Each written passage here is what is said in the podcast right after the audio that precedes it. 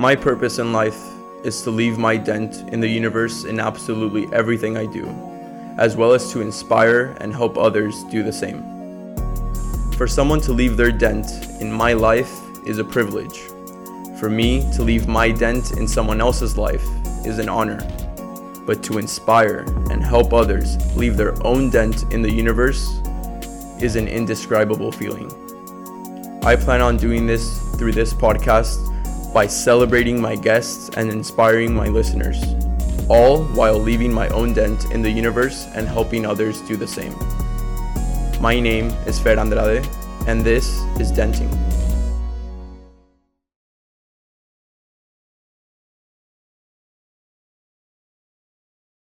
All right, looks like we're live. Hello, everyone, and welcome back to another episode, another season of Denting feels really good to say that. Um, season two. Yeah, season two. Haven't done this in a long time. Uh, for everyone watching, you probably already saw Cam here in in the screen. But for everyone listening, I'm here with my guest, a friend. Uh, I mean, I don't. Yeah, not a teammate, but. Uh, Cal mate, Cal we'll, mate. We'll, we'll say. Cow mate. Camryn Rogers, how are you? I'm doing well. How are you? Good. Very excited to be here. Um, Thank you for having me on again. Thanks for being here. I was telling you right now that I didn't want to talk too much before pressing play, and we were starting to talk, and I'm like, shoot, no, let's uh, let's click play first. But very excited to be here. Uh, season two. I haven't recorded in a very long time. Currently recording uh, November 10th, 2021. Uh, the last time I recorded uh, in this room was in May of 2021. So the previous 10 episodes were all from May. One of them was in San Diego in July, and now we're back. Um, so very excited for this, and I'm excited and a bit nervous for several reasons. Number one, the camera that I'm pointing at right now is new and I've never used it, so I mean, We'll see what happens. Amazing. it's sick. It's the exact same one as, as the one that's looking at you. Ooh, But- different colors. Yeah, just Spicing it up yeah. in the studio. yeah, spicing it up a bit, you know. Looks good, works good, right? That's that's what matters. That's what we're gonna hope for. Um, second, I haven't done this in a while, and third, I switched a bit of the arrangements, but I think that's the fun part. But the thing I'm most excited about, which is why I have you here, is that I think that while I learned a lot from the first 10 episodes, um, it was also a way of like trial and error for me to fix things. And at the same time, the first interview with anyone is always going to be, well, getting to know them and studying them and things like that. But by now, I kind of know you. We haven't seen each other since the last time you were here, which was five months ago, which is a long time. And we don't really talk too much. But since we talked so much that one time, I feel like I know you. Pretty much So, family. pretty much family. so this conversation is really not an interview. I mean, I'll ask you questions, but it's gonna be a dialogue. So I'm really, really excited about this. I am too. Um, It'll be a good, a good conversation. I feel like so much has happened since the last time that we talked. Yeah, and like I think for both of us and just having the I don't know the chance to catch up. I mean that's so nice. yeah. No, I'm I'm really, really excited. Let's dive into it. So for those that may not know, Camryn uh, is well. It's the second time Cam has been here. Uh, we have Denting number four, uh, 004. You can check that out on both YouTube and Spotify. Um, and I always ask this question to start, which is like, do you want to introduce yourself for those that may not know you? And I'm really curious because since May and now, your intro may have changed. So if someone doesn't know you, how do you introduce yourself at this point? Um, like professional introduction. How, however you like, who is Camryn Rogers? Um, okay. Hello everyone. uh, I'm Camryn. I am currently in my fifth and final year of undergrad here at UC Berkeley, doubling in political economy and society and environment. Okay. And NCAA record holder. Yes. two-time NCAA champ. I'm getting like ah saying it. Um, I'm, I'm just wondering. Oh, I mean, I was gonna mention it anyways, my but I'm wondering like, I've been I've been told this is the this is the intro that I I think I need to start practicing. Okay. um, and 2021 Tokyo Olympic finalist. Olympic final, not not just an Olympian, an Olympic finalist. That's that's awesome. Congratulations. Thank we you. obviously talked about both NCAAs and the Olympics the last time you were here. Mm-hmm. And to see some of the things you said, even off record, about the NCAAs, like, yeah, I'm probably going to do it. It was like, whoa. When I saw that, I was like, holy crap, no way. Hey, I mean, you can plan and prepare as much as you can, but it all comes down to the day, right? And 100%. I'm I'm happy that my coach and I were able to execute our plan in the way that we designed it and you know thought about it for for so long beforehand. So it was it was an amazing day, followed by an even more amazing, if that's possible, summer. Yeah.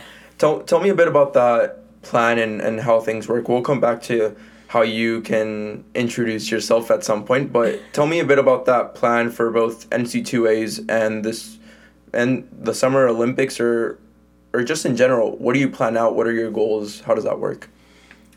I feel like coach, his name's Mo. So I feel like Mo and I at least like at least a year in advance talk about what we want to do for the following year as I feel like anyone does, but when it came to honestly it's kind of funny thinking back because looking at the 2021 season because of COVID, it felt like something we had planned for back in 2019 Yeah. when we thought it was going to be the following year. And so to be able to stick so close to our original plan, I think we actually stuck to it perfectly and being able to do everything we needed to in order to achieve the goals we had set in place um, that we had previously talked about. We looked at an outline, like a timeline, of when we wanted certain things to be done, what our priorities were for the year in terms of competition, when we wanted certain things to happen. Like all of that gets sort of talked about, discussed again, at least a year in advance. In this case, it was two years Yeah. in advance. And yeah, that was that was the majority of the planning there with just him and I talking about what we each wanted to accomplish and how we could do that together. Interesting. That's a that's an interesting relationship. Once again, shout out Coach Mo. Said Shout out that- Coach Mo. we, we said that last time, and uh, I actually got to meet him. He was uh, working at the Really? well, he was on the track while we were practicing on that field. Yeah. And I was like, "Hey, you're Coach Mo," and he's like, "Oh, I, I remember your video," and I was like, "Yeah, that, that's me."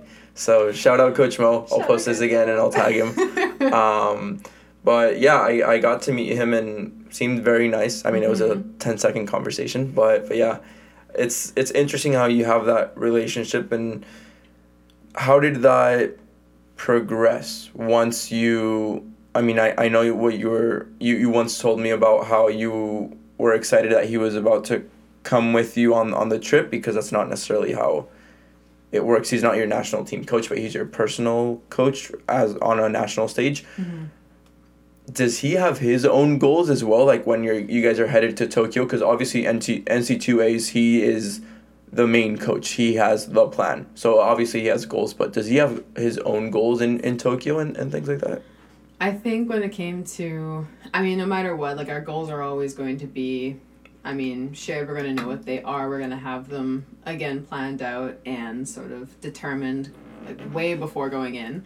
But before Tokyo, I mean, even though there was that change between him being my NCAA coach and then him being my personal coach on a national team, the actual like goals itself i feel like didn't change because it was something it it's such a huge competition it's the olympics like Yeah. there has to be complete and utter cohesion of thought and mentality going in and mindset and so being able to discuss that coming out of ncaa's how the lead up was going to look how our travel was going to look how training was going to look how operating within the village and being surrounded by so many people, you know, how that was going to look. We Yeah. talked about everything that we could in order to prepare as best as we could.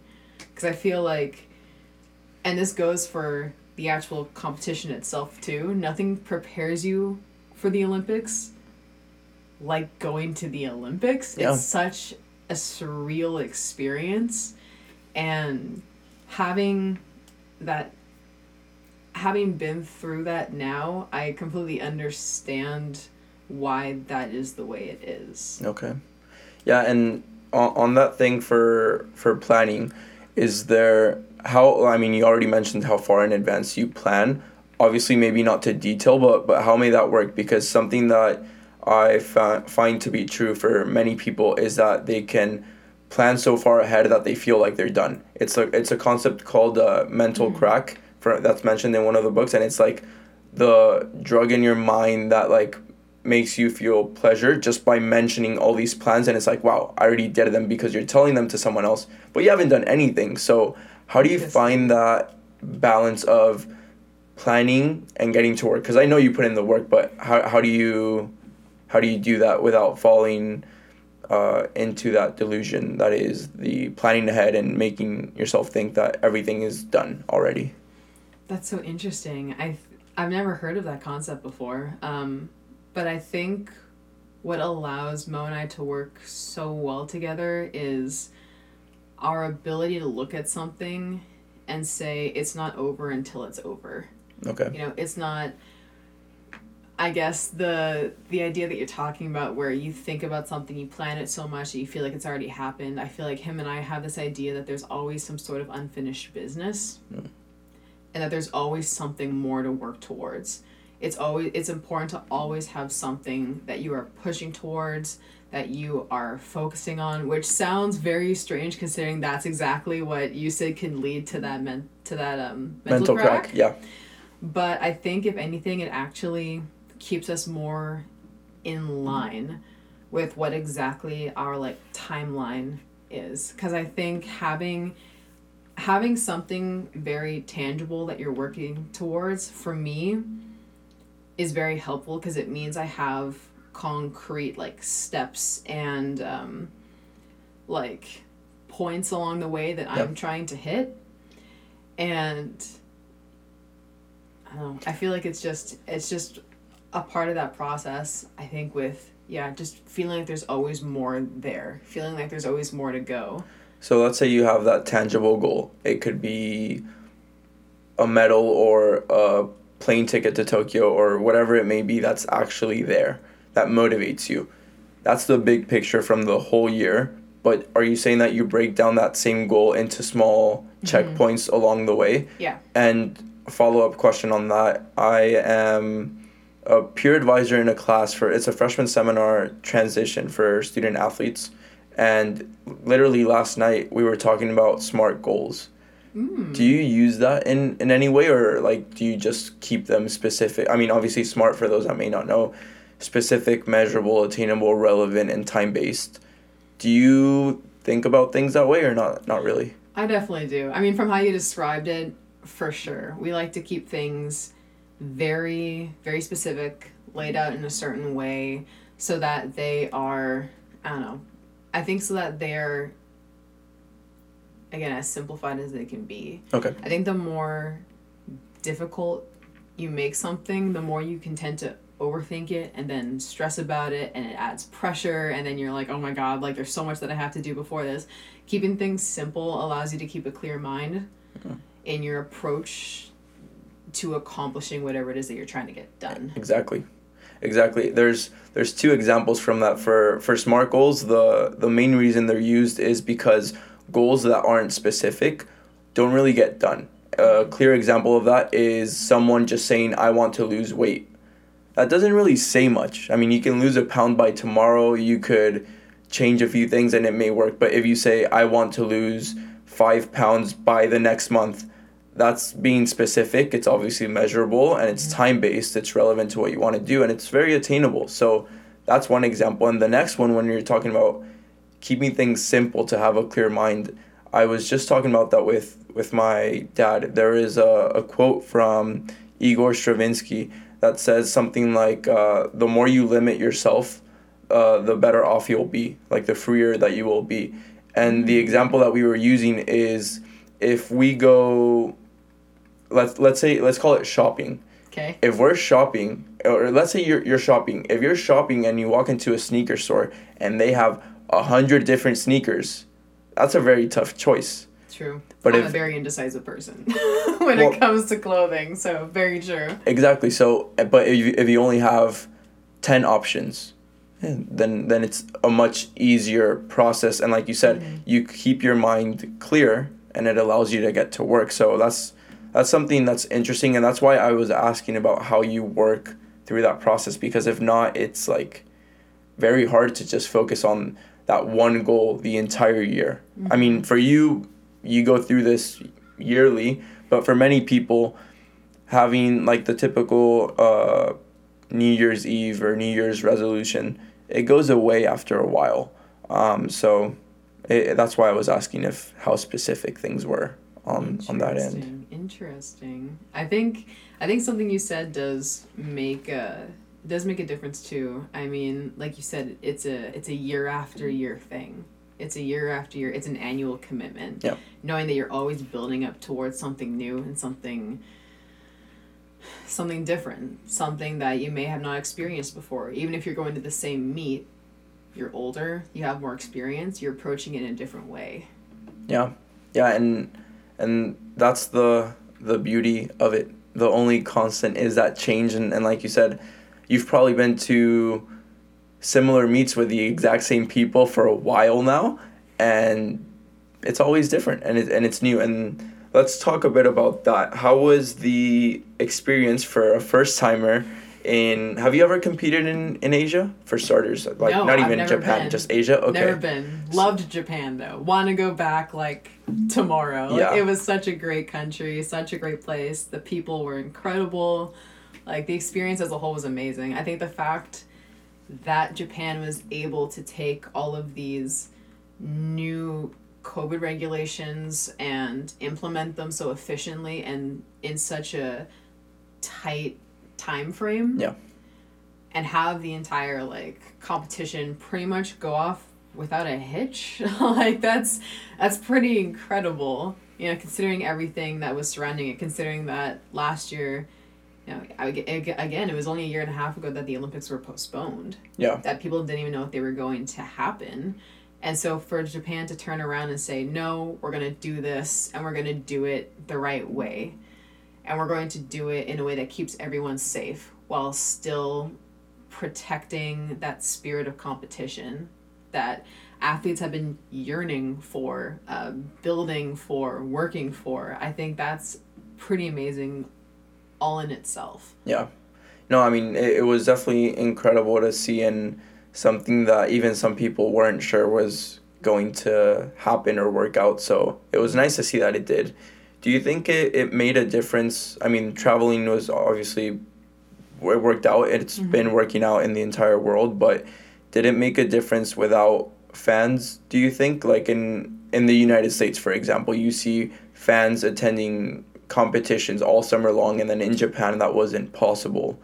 How was that? You know what's interesting is that I have been asked about this before, and my response has not changed. In which it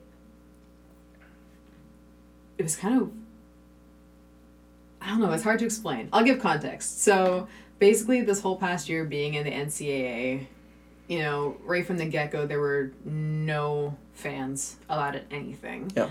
COVID, rest- COVID restrictions were so tight, especially within the Pac 12 conference and here at Cal. And there were a lot of changes that needed to be made for people to be able to come back and train and live their lives and be student athletes to as close of a degree as they could get compared to where we were pre-COVID.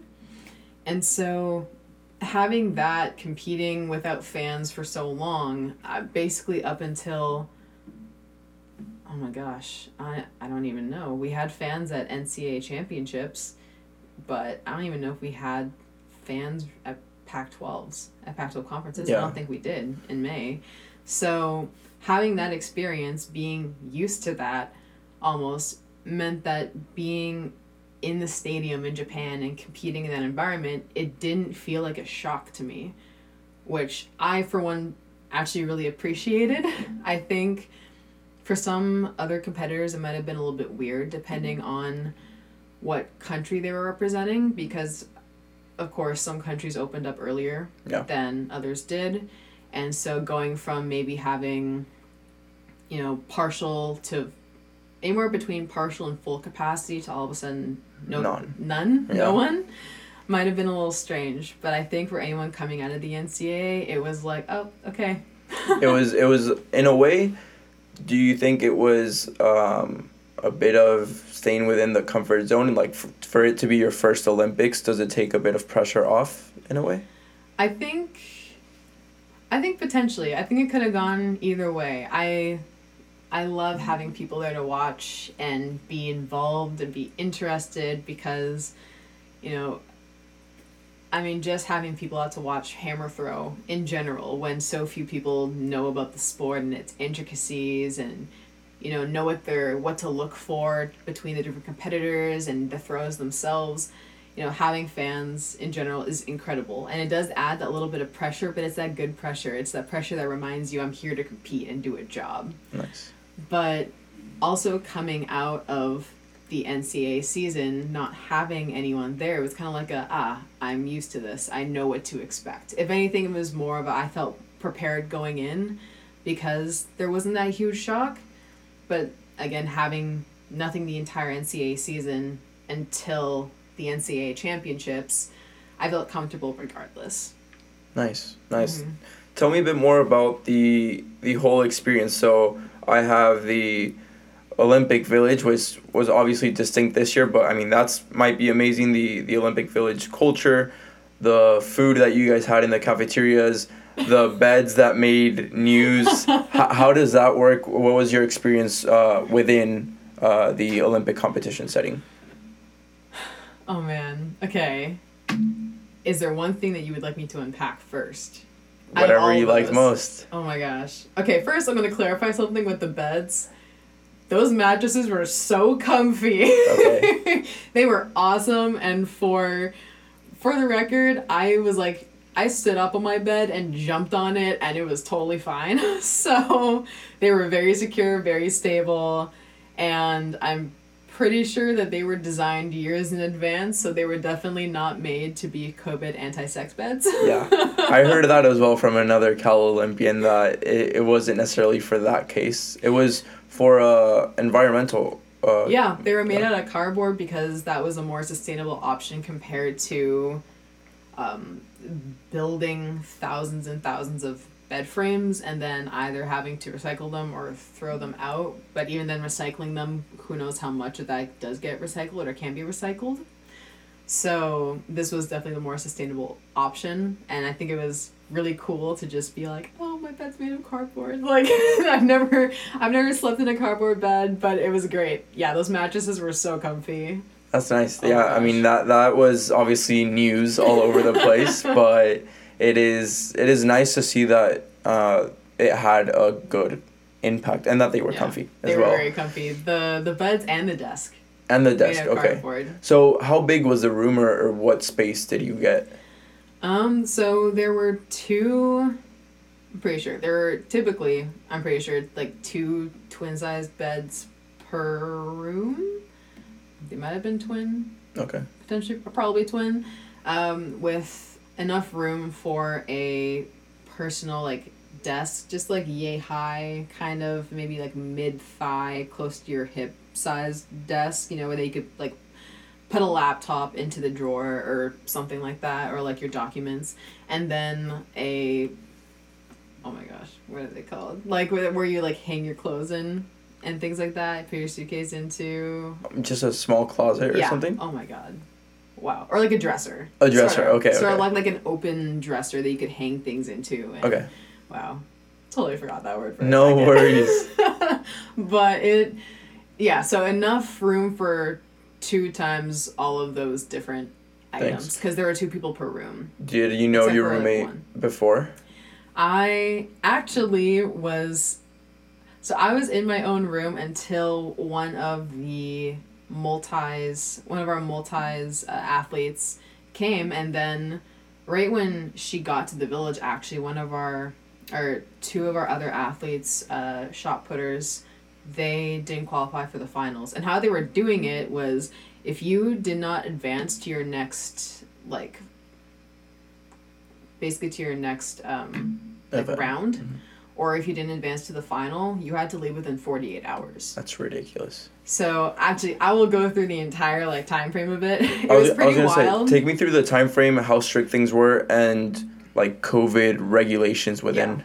Yes, we'll do. Um, but so they, so both of our shot putters, they um, competed in the qualifications and uh, didn't advance to the final. They ended up leaving, and then one of our multis athletes for Team Canada, represent Team Canada. um, she came in, but one of the shot putters had her own room within our like sort of apartment kind of area. It was like you walked into the door into the door and there were four rooms, two people per room with like two bathrooms and then a living room. And yeah, one of our shot putters had her own room and so when the our multis athlete came in, she like took the bedding from my room, moved into the other room, and I was like, "Hey, we both get single rooms. That's kind of cool." like, so it, it kind of worked out that way as well. But the timeline of everything was pretty crazy. So Mo and I departed from San Francisco to fly to Japan on July 17th. And when we got there, it was like the second our flight touched down because we were on, of course, you're on a flight with like other just passengers. So other passengers, just general non like Olympic related um, passengers, got off the plane. They were allowed to leave first. Okay. And then everybody who was like an official or a volunteer or things like that, then they left they got off after and then athletes, coaches, national team related members got off last and we were took through this entire process of like testing and verification. We would get our like badges that allowed us to get into our buildings and into the dining halls and the arenas everything. Like that's your your personal id it, there, there's an actual like part that you can scan you know so they know it's you. So it was all of that again covid testing. We ended up staying in the airport for 10 hours Whoa. so did you have to get the results before you left, or, or why so long, or is it just a whole process? So we had to get two PCR tests within 72 hours before leaving, and then we had to get another test once we landed.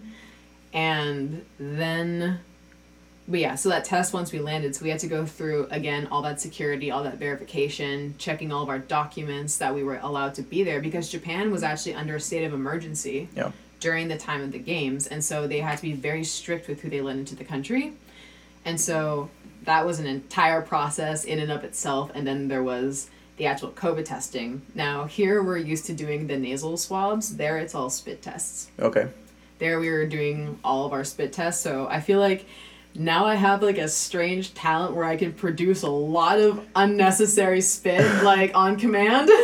but it was it was uh, those tests and then we had to wait for results and because they were trying to filter through so many so many athletes from different countries like we were getting we were in lineup with the US women's oh my gosh was it the volleyball team I mean, I'm not gonna know. but we were we were in line with like another U.S. Um, women's Olympic team, and who were not track and field, and so you know there were teams coming in, all at different times together, and we came in as well with like a few other countries track and field teams and things like that, and after that. Our experience at the airport. So first, it was like the for Mo and I it was about a ten hour flight from San San Francisco to LAX, LAX to Japan, 10 hours, and then it was like another 10 ish hours in the airport. I think we got, yeah, probably something around that. I think we got in at like 3 ish. We left the airport at like 1 ish a.m. So we got Wow. in at like 3 ish p.m., left at like 1 ish, 2 ish in the morning. Yeah, ten hours. And so after that, we had a six hour bus ride to our training camp. Wow, that is exhausting. That is long. that was the first 24 hours of the of like the Olympic travel experience and it's so crazy cuz while we were there, while we were waiting no, before we were able to get our tests, which weren't until like a couple hours into us being in the airport, like we weren't allowed to eat, we weren't allowed to drink any water, we weren't allowed to, in, ta- in case it would like contaminate our sample, our COVID samples. So wow. And then we had we weren't able to get any food there. The airport was closed, right? State of emergency. Yeah. And unless you had snacks with you, you there was no food there and for like the rest of the time we were there. So we were just like very excited to start getting towards and like our training camp and like uh, getting on the bus and everything. Oh my gosh, like I think people were just travel like travel weary, like sleep deprived. It was like it was wild. Yeah, that's that's crazy. I didn't know it was. I mean, that long of a process. I figured it was gonna be strict, but maybe a bit quicker. Um, the samples, yeah, I am familiar with that mm-hmm. testing, and it's interesting how many different types of tests there there are with COVID. But yeah, that was way longer than I had expected.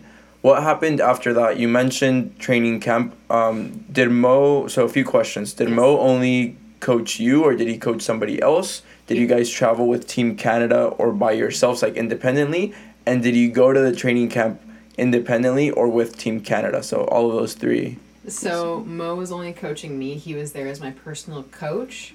We traveled there on our own and then met up with the rest of Team Canada there. People were kind of coming in in waves depending on what days you were competing in the program. Okay. And then we did go to the training camp with the rest of Team Canada, the one the people who were there. And that is that was July seventeenth. You said right? Yeah. So we left on July seventeenth with the time change and everything. We got there on July eighteenth.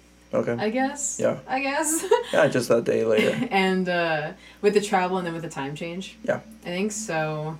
There was that, and then once we were through all the airport stuff and COVID testing, verification, paperwork, you know, all of that, then we left the we left the airport, got on the buses, and made our way down to our training camp, which was in Gifu, which is about six hours south of Tokyo. South of Tokyo. How long were you at that training camp? A week. We were a there week. a week. It's basically like a time for you to get used to the time change and the temperature. It was so warm. Okay. it was so so warm, like like crazy warm. Like they were giving us ice vests to Whoa. wear while we were there. So it was I've never heard of that. So, I mean, you know Celsius. Yes. So we would wake up in the morning and it would already be like 35 degrees. Whoa. And it was like 98% humidity. It was crazy. And this was how how early were you getting up? So I my first I would train at like around 8:30 in the morning. So 8:30 and it's like 35 degrees. By 10 a.m. it'd be like 36, 37. That's gross. I remember the first day we finished training just because it was so weird. So while Mo and I were training here, still at Cal, mm-hmm. usually it's really warm in July, yep. right? California summer. We went through like a weird little cold snap and it was like 16 degrees here. Yeah. Celsius. Celsius, yeah. So I was like Celsius, Celsius. So I was training in like leggings and a hoodie, so I would sweat more and be warmer, so that I could try and get used to some sort of like warmer temperature. And then when we got there, it was just unreal. It was so warm. The first practice. I don't know. I think there is a picture of me somewhere, somewhere out there in the world, of like lying down underneath a training table and I'm just like sweating. I'm like drenched in sweat because yeah. it was so warm that first day that they were very worried we would get like heat stroke. That's dangerous, yeah. I mean, especially at that time, like that early. Um, uh, yeah, that's crazy. I've never heard of ice vests, but it makes sense if it's that warm at that time with 90% humidity. Um, did I mean obviously I'm sure you guys were aware of it. That's why you were training under, uh, well with a hoodie and, and things like that. Um, in preparation, since you guys had this whole plan, what did your schedule look like during training camp right before competing? So, so there was the normal training camp part, and then the other part of my day, which was interesting. So basically, the training part itself would be like wake up, get breakfast, go to the track to train around like. There were two training times available for us, and it was between. I want to say maybe like eight and eleven in the morning, Okay. and then from like f- four to eight. Did you use both times? I did. Okay.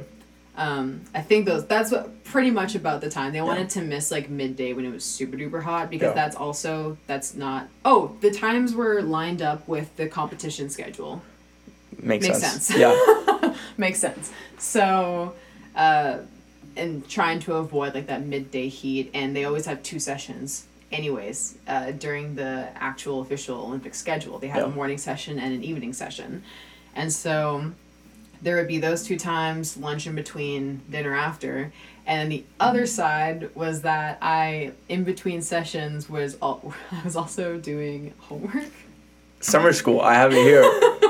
Why? you know what okay so it's a class that i've been needing to take i thought taking it during the summer would be better it was online it was that i got a tutor to help me just stay on top of everything while i was away and it turned out to be one of my teammates shout out lauren she's a homie Lauren, yeah. Yeah, I Lauren Calcano. Yeah, I know her. She is also a peer advisor. She's incredible. Love her. So, yeah, so I was taking calculus while I was there. and you know what? It was actually kind of great. Okay. So, basically, I feel like during the year, I've spent my entire athletic career also being in, you know, a student. So having that normal balance that I'm used to, it was kind of nice. Like I I enjoy having other things to do and other things to like just like focus on To Well, distract yourself with? almost but it provides like a balance to me so i'm Okay. not because for me like i would if i wasn't doing that i don't know i think i think sometimes you can tend to overthink on especially things that are very important like competing in the olympics so for me it was i appreciated having this class especially taking a class that was so rigorous because it allowed me to do something else with my time so that I wasn't just like sitting and doing nothing in between training sessions, just like on my bed. But also just that it did provide that sort of like mental break that I, I think I needed at that time. I don't think I've ever heard anyway anyone say that calculus is a me- mental break, but I completely understand. I mean, people don't realize that yes, athletes are very busy. That is a thing, but at the same time, you also have a lot of free time when. I mean, you're not labeled as a pro yet, but if you're an Olympian, you're at a pro level. But pro athletes have a lot of free time on their hands. Like you will train intensely. You could train what do you want to call it five six max eight hours a day like com- depending on what sport you're doing Depending on the sport and what else it includes with like rehab and things like that. that that i mean you still have so many more hours in the day to just sit around or, or do whatever so i completely understand that and that balance um and i'm sure it's like well like you said it, it keeps you balanced keeps you focused and keeps you going. How was it once you got into the um well the actual competition and into the olympic village? What changed? And especially with this did you have like any tests or something that you had to tell your teacher like hey i'm i'm actually competing in the olympics. Uh, i need to take it another day So thankfully, I got all my tests done. I did a midterm while I was there, and it was, I was like, whew, okay, Mohammed, I'm gonna need to take like the first hour out of training out today. I'm sorry, I got his midterm. He was like, hey, do what you need to do, um, because he totally understands, you know, like the way I think and why I was doing it, and it was all good. Uh, I think there was one homework assignment that I turned in late, and I was like, Professor, No, it was um it was like a student GSI. yeah, it was like a it was a student who was teaching the class. Yeah. Like the like actually teaching the class and I was like, Listen, I'm sorry. I just got off of like a nine hour flight. I'm like dying from jet lag right now. This is when I got home. I was like, please have mercy. Just I'm sorry I submitted this late, but please, like here it is, take it. And he was like, I get it. It's okay. Uh-huh. Calm down. Like we'll get this settled. And I was like, thank you. And then I like died and fell asleep for twelve hours. Wow. But that was when I got back. But being there, so getting to the village, I mean, we got there at like, it was pretty late. I think we got there like 11 p.m. Six uh, hour bus ride. Yes, Okay. six hour bus ride back. And it was fun. Like along the way, we would stop. We weren't allowed to, actually, quickly, I should mention. So while we were at the training camp, we were not allowed to leave the hotel or the track. Okay. So the track, so like they were so strict with how with us having as minimal of Contact. contact with the rest of the public. The track was right across the street. Wow. Like when I say across the street, I mean like from one side of the hotel that we were staying at, if you looked out of one of the upper story windows, you could see right down into the track. Like it was right across the street. But we weren't allowed to walk there. That's crazy. So they so they had us go on flights and would bus us like ten minutes kind of like around the block to a different entrance because they didn't want us coming in contact with anybody if they were walking on the sidewalk or anything. And so and that's how like that's the level of strictness that they were operating at. Which was good because it kept the public safe and it kept us safe. I, I think it's also good for for another reason. I mean, obviously for the state of emergency reason, 100% support it. But I think that if you're competing at an elite level, you have to work around the elite rules. If that makes sense, like you Agreed. you're not gonna half-ass the rules and then go on and put on an elite performance. You have to keep everything at a certain level. I, I mean, agree. I haven't been there, but I feel like that's how it works. You have to be in an environment that supports that. You know, if you're if you're that elite seed, you can't just be off in half-assed soil, right? You are right. I, I like the analogy of seed and soil. No, you're totally right. You're in a professional setting. Act like a professional. Yeah. You have to adhere to professional standards as well, and so does everybody else. So that was the experience we had there. But actually getting into the into the village, like we got in kind of late, and then we immediately went got food and went back. But like basically like we dropped our gear off, took it upstairs, had our minute of like, whoa, this place is so cool, and then like had to immediately go get dinner and come back. So basically, by the time we got there to the time I was in bed was probably like between eleven p.m. and twelve thirty a.m. to one a.m. It was a very quick like entire thing because going to the village there was another like verification process. You Yeah. know, makes sense. Obviously, yeah. I mean, if you mess something up within the village, that could affect many countries, many teams, and possibly the whole games, right? Exactly. So that was great. And then, but like walk into the dining hall, I feel like it kind of hit me a little bit. Like that was one of the moments where it hit me and continued to hit me. Like I don't know what it was, but the dining hall for me was that like, whoa, I'm here moment. Maybe it's just because I'm always hungry. I eat a lot of food. But since there weren't as many activities as I've heard there have been in previous years where athletes can go and meet each other and like connect and talk. You know, like you're you're literally there with how many other countries and their athletes. Like you're going to want to make friends and talk to people and you know make those connections Yeah. and everything because they didn't have as many of those as they did in previous years. COVID safety.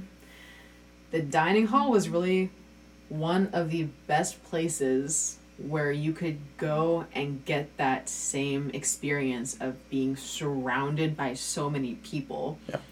Like there's there's one moment where I'm just like, huh, like thinking about it now, I'm still like, whoa. So I was walking during lunch. I was getting lunch one day and I was walking between tables, you know, going to find there were uh, some other teammates, some other throwers on Team Canada.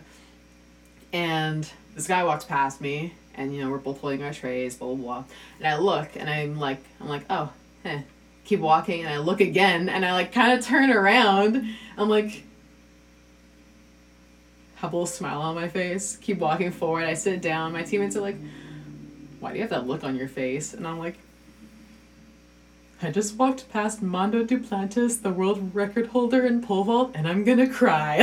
like, That's crazy. It's that moment of just like, I am literally surrounded by like the best of the best. Like, that was the best to have ever been in his sport in history. And he's just walking past me with this tray of food. I'm like, this is incredible.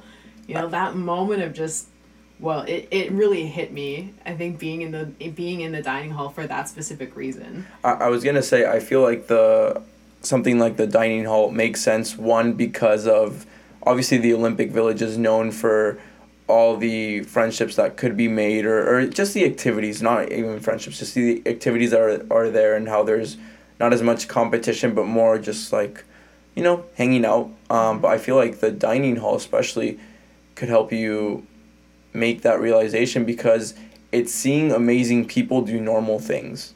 And when That's you realize perfect way to put it. yeah, too. wh- I when- got goosebumps. yeah literally you're you're seeing amazing people do normal things and it's like whoa i'm here and then it's two whoa i belong here like i made it here and it's it, it must be amazing i mean obviously it's not something i've experienced but how, how did you react to that because you talk about this excitement but did, did you keep your cool did you keep your, your professional or did you just go on full out girl I uh, had fan, to. fangirl I had to. I'm such a fangirl, but Mo knows that, and he was like, "Hey, I'm watching you. Like, if you if you try and fangirl before you compete, we're gonna have a talk." And I was like, "Yes, sir." so, so was that because of concentration and focus that he didn't want you to do that concentration, focus, professionalism. Again, Okay. adhering to professional standards, keeping your professional cool. Um, and then in private, it'd be like, "Oh my God, Mo, Mo, guess who said hi to me today?" and he was like, "Oh my God, Camryn."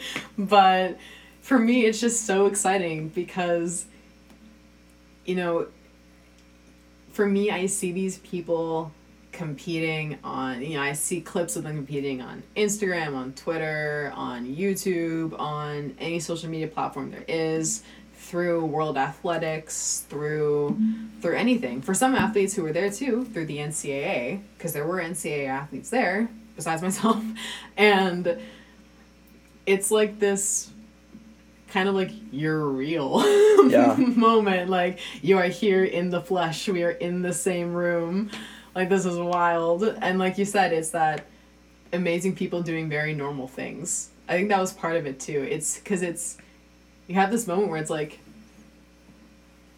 you're doing like things that i do. Yeah. in a way it's like we're i mean we're both living our lives. We're both here on for a purpose and for a reason. We're both eating and you know training and we're both doing our thing. That's why we're here. But it's also like this out of normal i guess context that you normally see that person in you know? I- especially for like seeing mondo i was like i normally see you like when you are in the zone vaulting. Like right now we're just eating. Just eating. Hold that thought real quick. I'm going to reset the camera. Okay. But i know exactly what i'm going to respond. Okay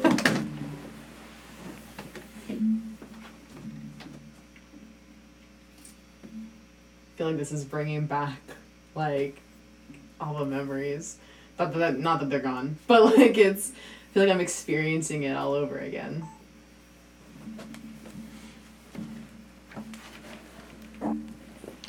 There we go. We're back after a brief tech uh, interruption, but I Brief intermission. brief intermission, yeah. But I 100% understand what you're saying. I mean, it's seeing like we said, amazing people do normal things and just being able to relate to them and I've seen it before with some people. I mean, I haven't interacted with them the way or at the level that you have, but for me it's like when you see a pro athlete at a restaurant or just walking around town or something and it's like I'm only used to seeing you your highlights on social media. Like I'm not used to seeing you like this, so it must be pretty amazing.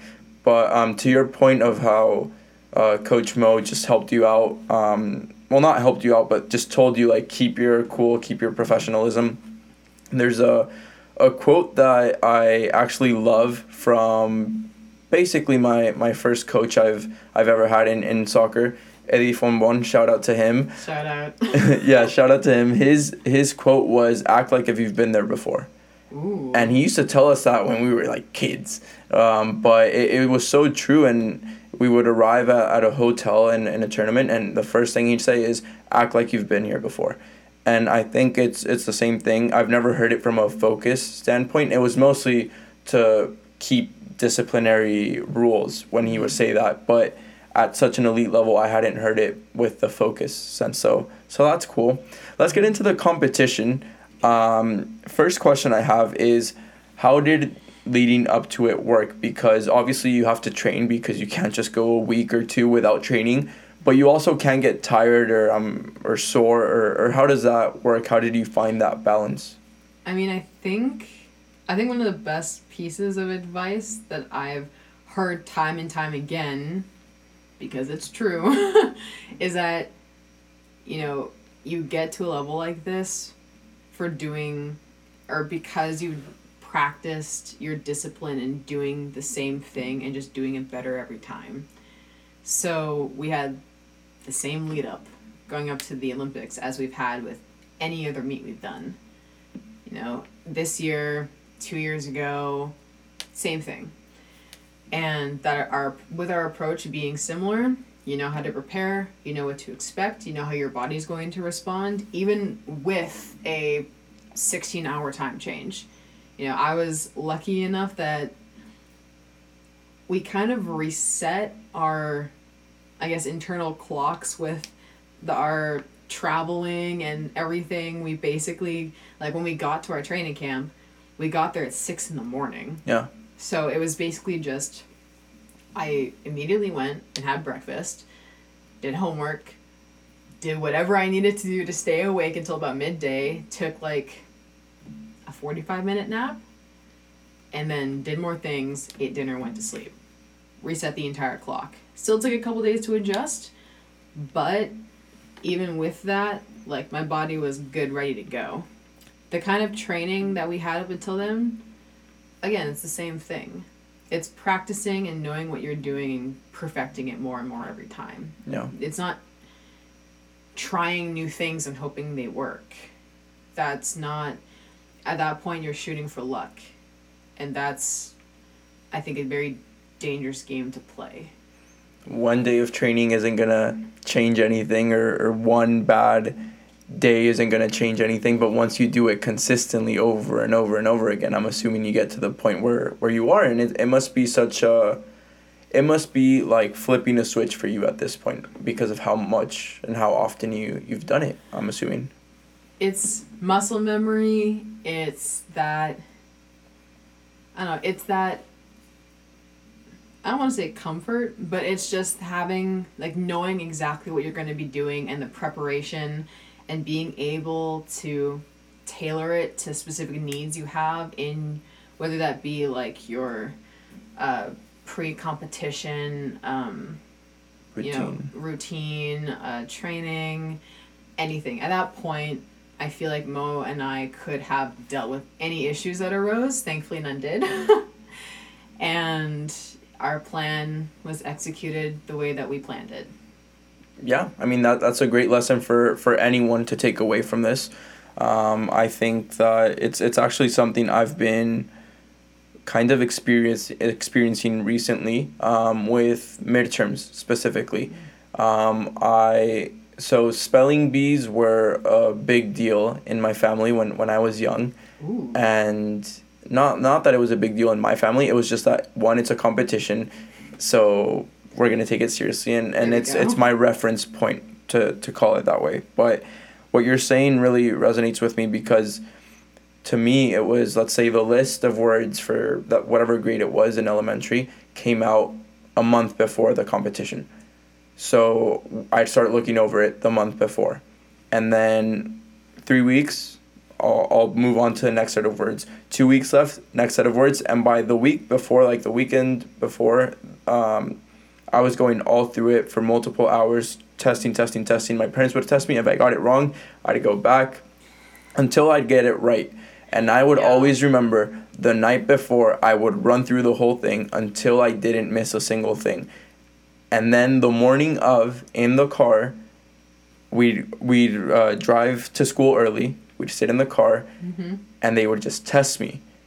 And I would not miss a single thing, and they would just look at me, both my mom and my dad, or whoever it was, because they both helped me out with that, and they would just say, whatever happens at this point no longer matters. Because you already did the work, the result will come by itself. It no longer matters. Whatever happens from this point forward isn't your fault. You already gave your perfect effort, and now it's all in God's hands, to say it that way. And in a way, I feel like that's what life is about as well. And I think that the beautiful part of this is that the process becomes the reward instead of the final result itself. Hmm. Tell me about like your your competition because the way you're describing it is you were ready. It was all in a greater power's hands to call it that way. How was that experience for you? Did you balance out enjoying it while being super focused and competing? Or, or how did that work out for you? It was two days, so let's go Yes. through first day and then second day. So day one is the qualification, and that I think Mo and I we over the course of the past season, one of our big focuses was to in a way envision those envision the first three throws of any competition as being the qualification for the Olympics. Got it. So, for context, in a typical throws competition, uh, for whether it be like for all four of them hammer, shot put, discus, or javelin, if we're talking outside track and field or outdoors track and field. So, you'll have three throws, and then they'll take the top nine in the NCAA, eight in non NCAA competitions, and those other eight or nine people will get an additional three throws, and that's your final. Uh, and that can be split up on into like two days, or it can be on the same day. So the qualification is the first three throws. There were two flights of 16 throwers because they have 32 competing in qualification.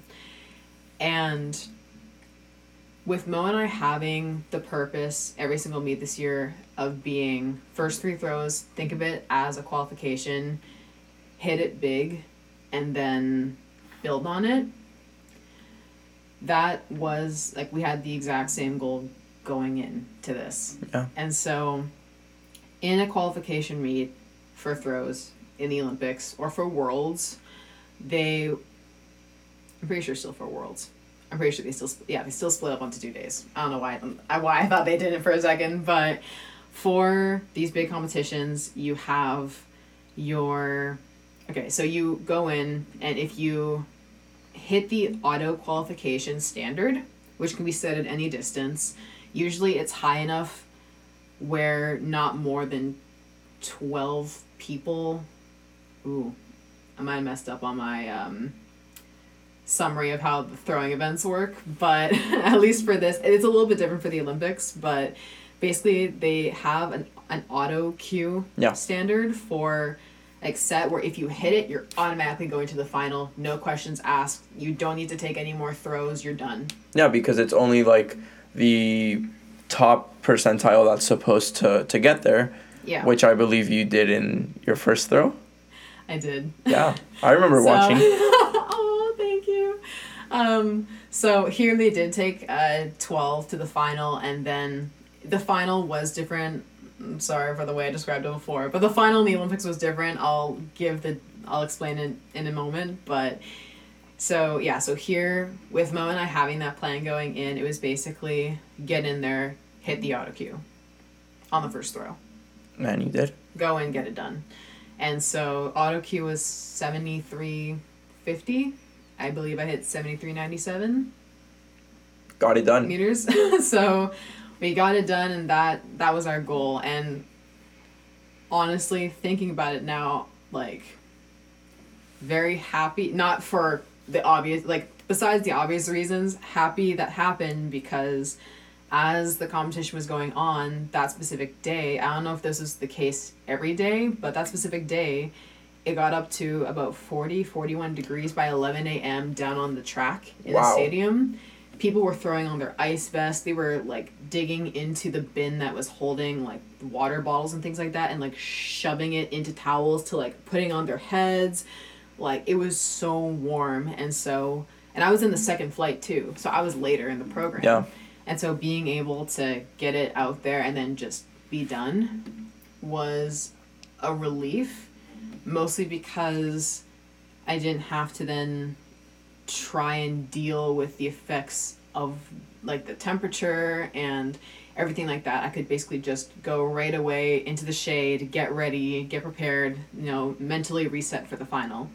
So that's what I love about sports, though, that it's a, literally a metaphor for life. Because once again, like you never This- know what's gonna happen. You just have to be prepared. that that's one thing you but but that's the exact point I'm actually trying to make is that you have to stay prepared in the sense that once you give your best effort and when you stay ready so that you don't have to get ready then you don't have to worry about the uncontrollables you were so focused on an entire year or two of thinking of by the first throw I'm done. By the first throw I'm done. By the first throw I'm done. And you did it that you didn't have to worry about the uncontrollables that you only had to focus on what you had to do. And I'm sure that caused inner peace that wouldn't have been there if if otherwise. And it shows that work pays off that it, it was all that yeah basically that, that work pays off and it's all for there as a result pretty much from from all the work.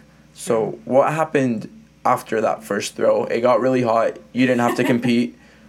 Tell me about the time between that first throw and the final. So after that first throw, I basically I walked out of the of the cage, saw the distance, was just like, oh my god, oh my god, okay, okay, we're good. you know, like this like I'm going to the final and then it was like an i'm going to the final I'm going to the final. like I feel like same thought but com- like two completely different like sets of emotions going with each one. The first one being like oh my god, like I did, I'm going to the final of just like excitement and happiness with Mo and I being like, oh my god, yay. And then the second being him and I like, okay, mm-hmm. sorry. you're good you're good him and I being like, okay, we're going to the final and we are going there to compete. And so after that, we immediately went into the shade, first of all, drank a ton of water and electrolytes, and then did basically the same sort of like pre meet that we would normally do. And having gone through it once before, doing it again, it was like, okay, here we go again. It's the same thing. We're going in with the exact same goal. And Uh, that's and you know, and then that's just it. And then you compete. I'm I'm sure that's very important because like like we've said multiple times now, um, it's it's something that we once again you can't control. Do you mind pressing the red button on top of the so maybe on here the on button? If not I can do it. Oh my goodness. Oh my goodness. Where's on? On.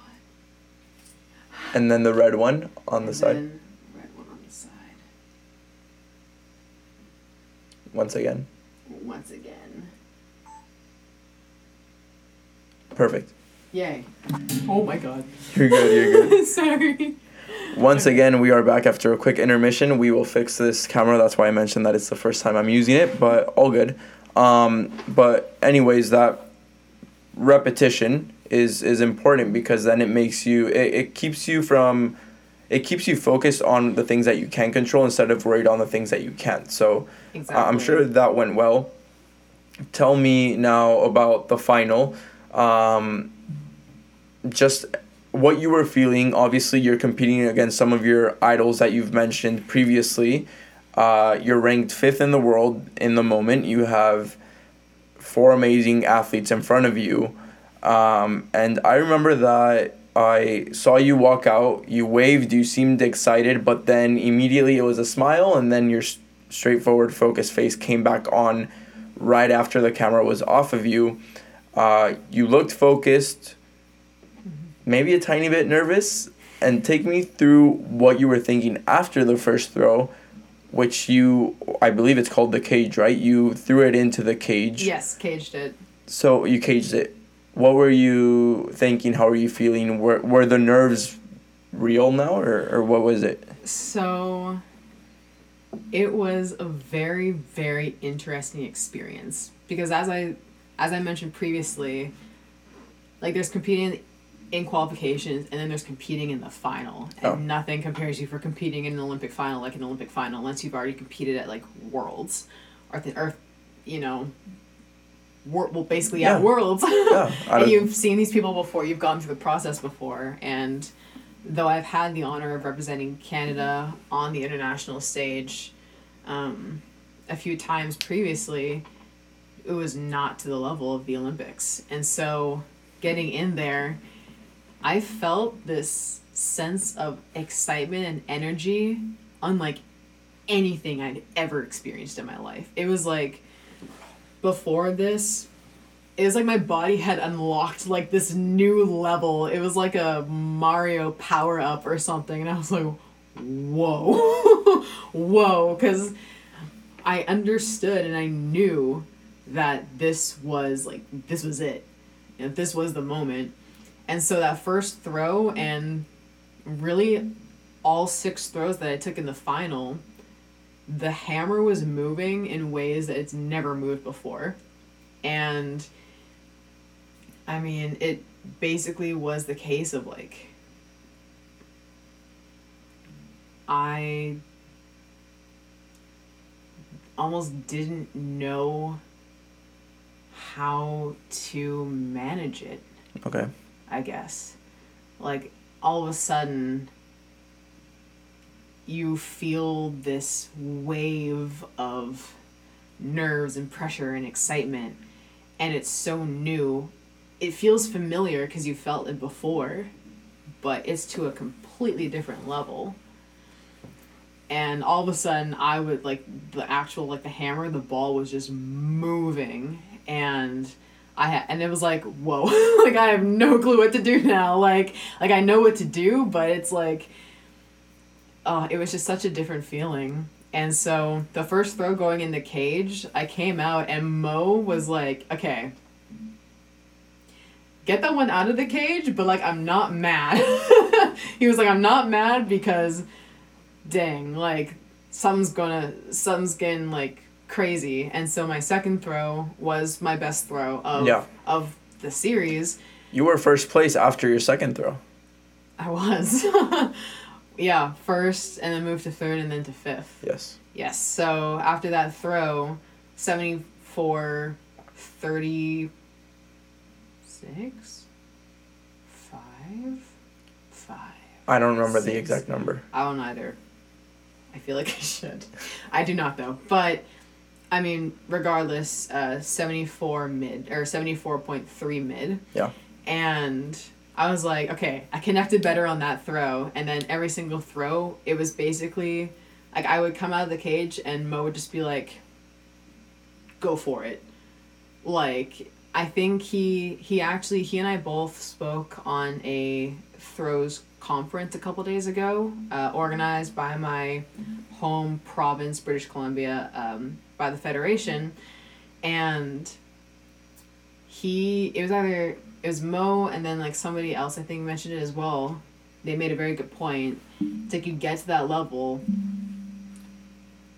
and you for like as a coach you're not doing a whole lot of like coaching coaching Yeah. you're basically there to be like if anything like hey this one thing go. Hey that but more go. Like and so at that moment he was basically just like especially after the first three throws once i knew i was in like the final of the final and had three more throws left and he basically just said go. Just go for it. Like go. Like we're here to do a job. Be focused. Be disciplined. Do what you've been doing. But go. And so though none of my throws connected like that second throw did it was also the first time that i feel like i've thrown in that in like to that intensity and with that sort of energy before. Don't worry. Third one got me. third one got us. Okay. So yeah the first time i had competed like that before. Completely new experience. And when the final had finished oh yeah and during it too it's like i'm i am happy that up until that point we had had the training and the mental preparation so that i walked in and I, I was basically just like okay i am here. Some of the like literally two of the best women's hammer throwers in history are competing with me right now. I'm here with them because i'm a competitor and not a oh my gosh. This was a really great quote that someone said you're there as a competitor not as a tourist Hmm. you are there to be present and equally as like active you're not there like you don't go to the olympics you just go to the olympics everybody goes there with a goal in mind everyone goes there for a reason Yeah. and so it was sort of this moment where I had to think like I am here for a reason. I got to get my job done. Yeah. So going into that final even though like I'm there competing against or with Anita Włodarczyk, literally the world record holder and after this past Olympics, three-time Olympic champion, Deanna Price, who's like the second woman after Anita ever to throw over 80 meters, world lead. You know, some of the best hammer throwers in history. It's still this moment of, I'm here to compete. Yeah. I'm competing against them for a reason, and I am here because I have a goal. Literally, idols become rivals. I love that. That's Like actually it's the literal definition of it. pretty much yes. that is it, that is it.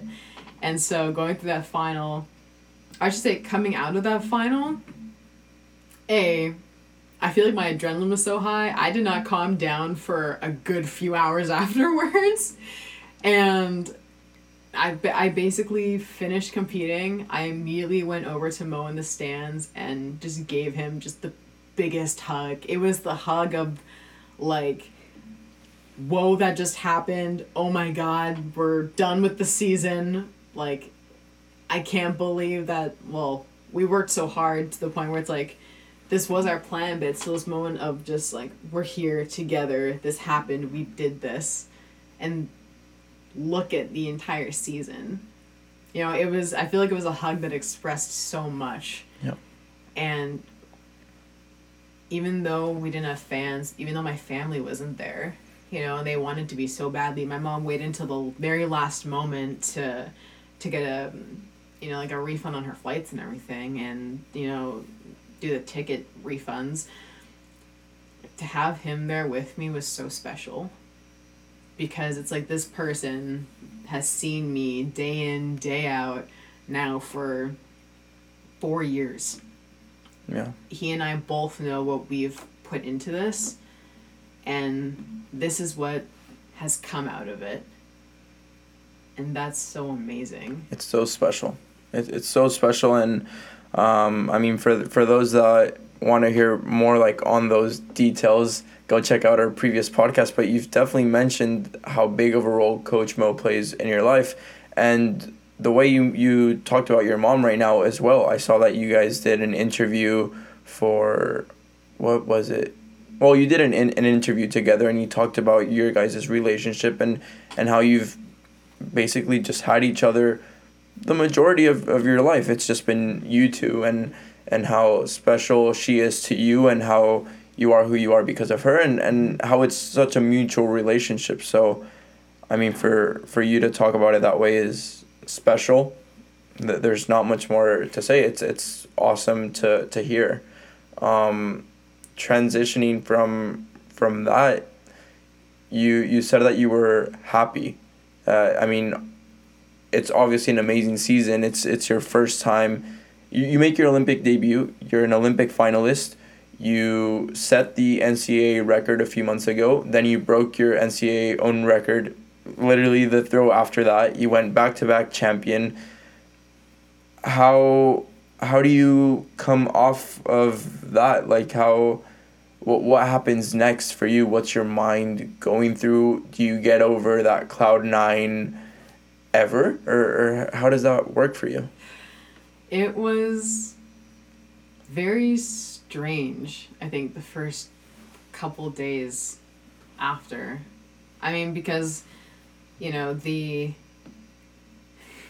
It was kind of funny actually because we had our final and then the very next day was the men's hammer final and I was just sitting there and it was kind of incredible to be to just watch them and be like I was there. Yeah. I was there 24 hours ago. But but basically just because we all had to leave within 48 hours, it was a very very quick turnaround where it felt like that when so the day where I handed in that assignment late to my Yeah. to my teacher and like had the intense jet lag that that was the very first day where I felt like I was able to stop and kind of catch my breath and that was like 3 days later. Wow.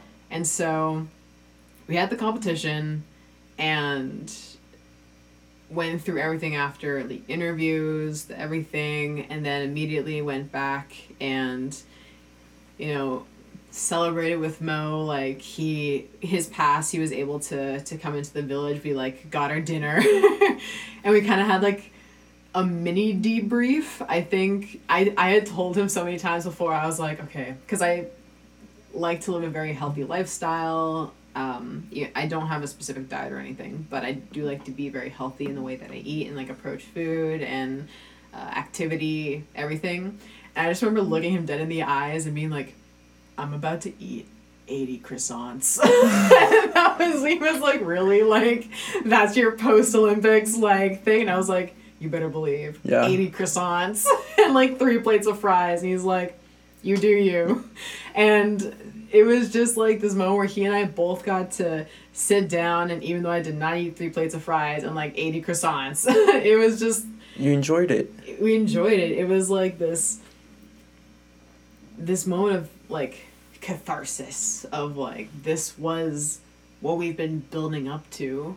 And now that it's over we can look back on it. And of course you know looking back there's you realize like there's things maybe we should have done this different maybe in the future we should change this but in that moment it was just him and i being happy and excited about the fact that we could do this together that we could be there together and that we had executed and achieved this goal and this plan together Yeah. And and what about when when you went back home because you told me that you went to vacation a bit back home.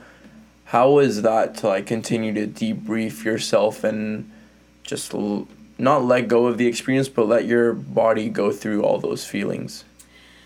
So, so it's kind of funny. So, okay, so there was the first day after the final, watched the men's hammer final.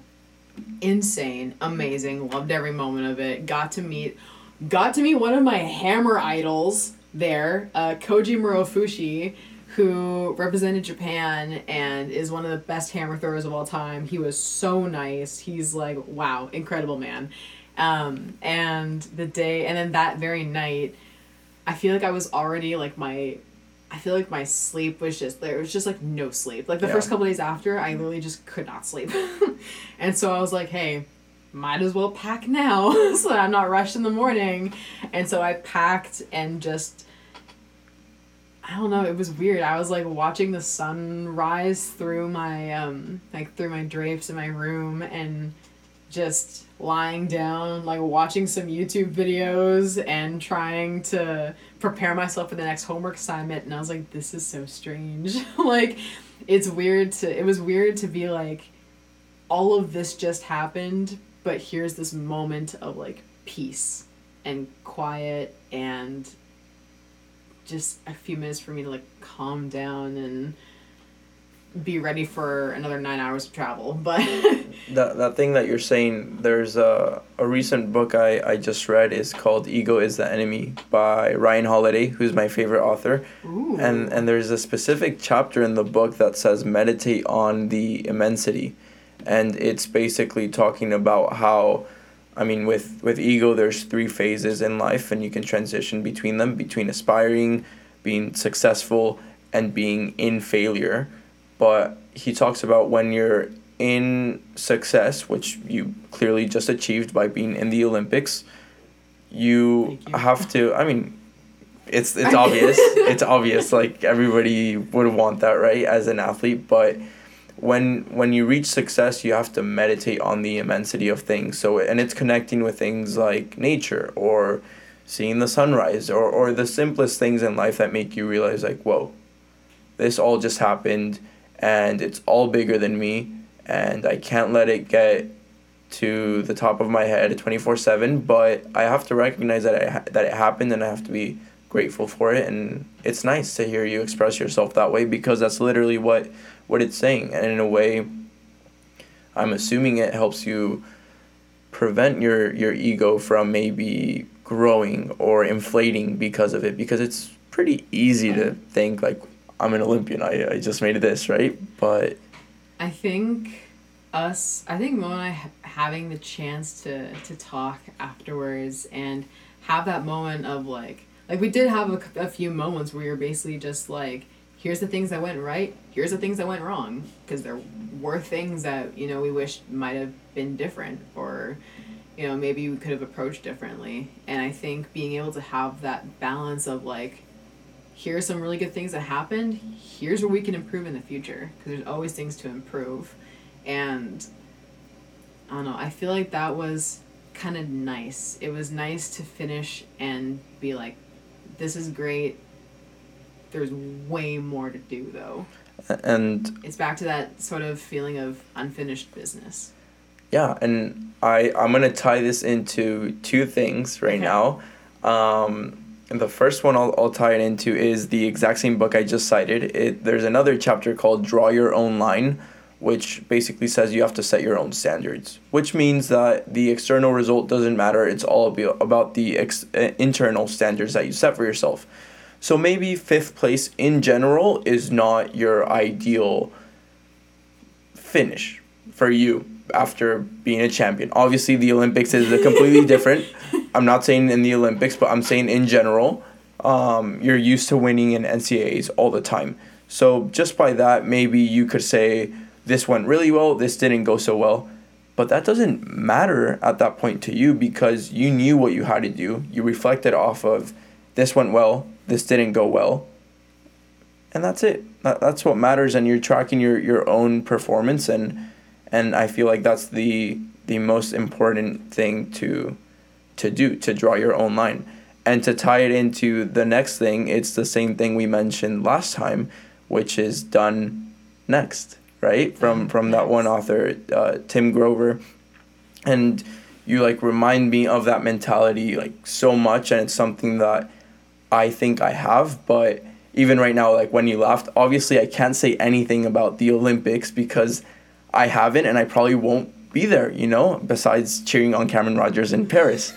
But three more years. Three more years. But I mean it's it's just something I can see from an outside point of view and it's special. And I remember last time your the look in your eyes when you said um, I just had to get the job done when you were competing at Worlds and even right now when you were talking about how excited you were and then the shift in but I have to do the job and it's exactly what he was talking about in the in the book Relentless and he just released his his new one in May called Winning you already which have is it? excuse me You already have it? oh I already read it Oh, yeah. Dang it, what am I going to get you for Christmas but now? you have it Oh, as well Wait, what? yeah it's for you Are you serious? Yeah. oh my gosh, thank you so much. yeah it's it's something that I really read and I was like like it reminded me so much of the conversation we had and I figured you know what it'd be cool to gift it to you and just show appreciation that Thank way you so much. Oh my god, this means so much to me. I'm so so excited to I mean to read the book, but also I'm so excited to read it and understand at least the way that you read it as well Yeah. and what you get from it. And then seeing how uh, it all just connects. Oh my gosh this is incredible. Thank you so so much. No, thank you for for being here, and I mean it's it's incredible to to see everything. Um, like I said, it's not something I can experience, but at least getting a an Olympic perspective from from you and from other Cal Olympians is really an awesome experience. I was uh, at the time you were competing. I had just arrived in Berkeley again. I was I usually get up really early, um, and I was actually sleeping in a lot because I was I had just gone through meniscus surgery at the time. Oh my gosh. Yeah, that's a whole other story. Whoa. we don't have time for that one, but I know we barely even we haven't even talked about you. no, I mean it's we're not gonna get through it. But the point is, I had gone through surgery. I was sleeping a lot, and I remember like the f- first time I woke up early again was for that four a.m. Well, your your your final, and I was like, yep. It was super easy to get up, and I was like, yeah, watching, and it's that it's that excitement like for for people like you and Alicia also who came on denting episode three. Um, it, it was just so special to see people I know and people that belong to the same athletic department be there and it's it's incredible it's awesome and to even be here and sit down with you guys and, and have these conversations is even better so really really appreciate appreciate you and your time and your support so Oh. just a little thank you Oh, that means so much. I mean, I'm so happy that I was, or that you invited me to come back and talk about this experience, and thank you for being, I guess, so open and willing to listen to, to my stories and just what I have to share, and for being so receptive and for allowing us to have a fantastic conversation. I feel like having the chance to reflect on everything. I mean, it it makes me all the more excited, you know, for the future and again how much more there is to do, but also how incredible and surreal of an experience it was to be there and to represent Canada, but also represent Cal, yeah you know, and and our school and and just all of that, you know, maple leaf on the outside, bear on the inside. yes but no, I mean, thank you so so much. no i mean i i already know i'll i'll be inviting you again sometime soon in my Season mind in, in my mind, I was like, yeah, by the time she finishes season, um, which is probably in June, because you're going back to back to back. Ooh. Hopefully, I know you're thinking of it, but but anyways, I mean, I was like, yeah, I'll invite her. But even right now, um, I mean, my camera is no longer up, and our time is actually running out. Missing a few sections, but it's pretty much everything I wanted to cover. Any burning Um, questions that are maybe random or other things you wanted to to, to discuss before we left off? Um, honestly, no. I, I like the way it concluded naturally, so I'm not gonna force anything, and we'll leave it on to, to next time. Um, and it's honestly a great way to for me to kick back, kick off the, this season and getting back into rhythm of things. And even if maybe my technical or technological side didn't go as planned, it's it's a great way for me to get started and fabulous story. I really really enjoyed this. Um, it yeah, it's just me and, and what doing what I enjoy and for me to be able to talk to you is even better. So on the contrary, thanks for accepting the, the invitation. Thanks for for your time and I look forward to doing this again. I look forward to it as well. Thank you so much. Well, thank you, and, and thank you to everyone that either watched on YouTube or listened on Spotify. Shout out to Tim Grover for his amazing book, Winning. Um, not sponsored at all, but shout out to him. I I really admire him, really admire his work. Hopefully, he'll come on sometime soon. Um, that'd be cool. That'd be amazing. Yeah, that would be cool. We'll see. Um, but thanks to everyone that watched or listened on YouTube and Spotify. And if you're on YouTube, please like and subscribe. If you're on Spotify, make sure to follow my podcast. And yeah, that's it for today. Thank you so much, Camryn. Thank you. I'll see everyone next time. Bye. Thank you so much for listening to today's episode. Make sure to subscribe to my podcast and follow me on my personal social media accounts for more, all at Fer Andraez. All links are in the description. If this episode inspired you in any way, please help me out by sharing it with a friend to help them leave their dent in the universe as well. That's it for today. I'll see you all next time.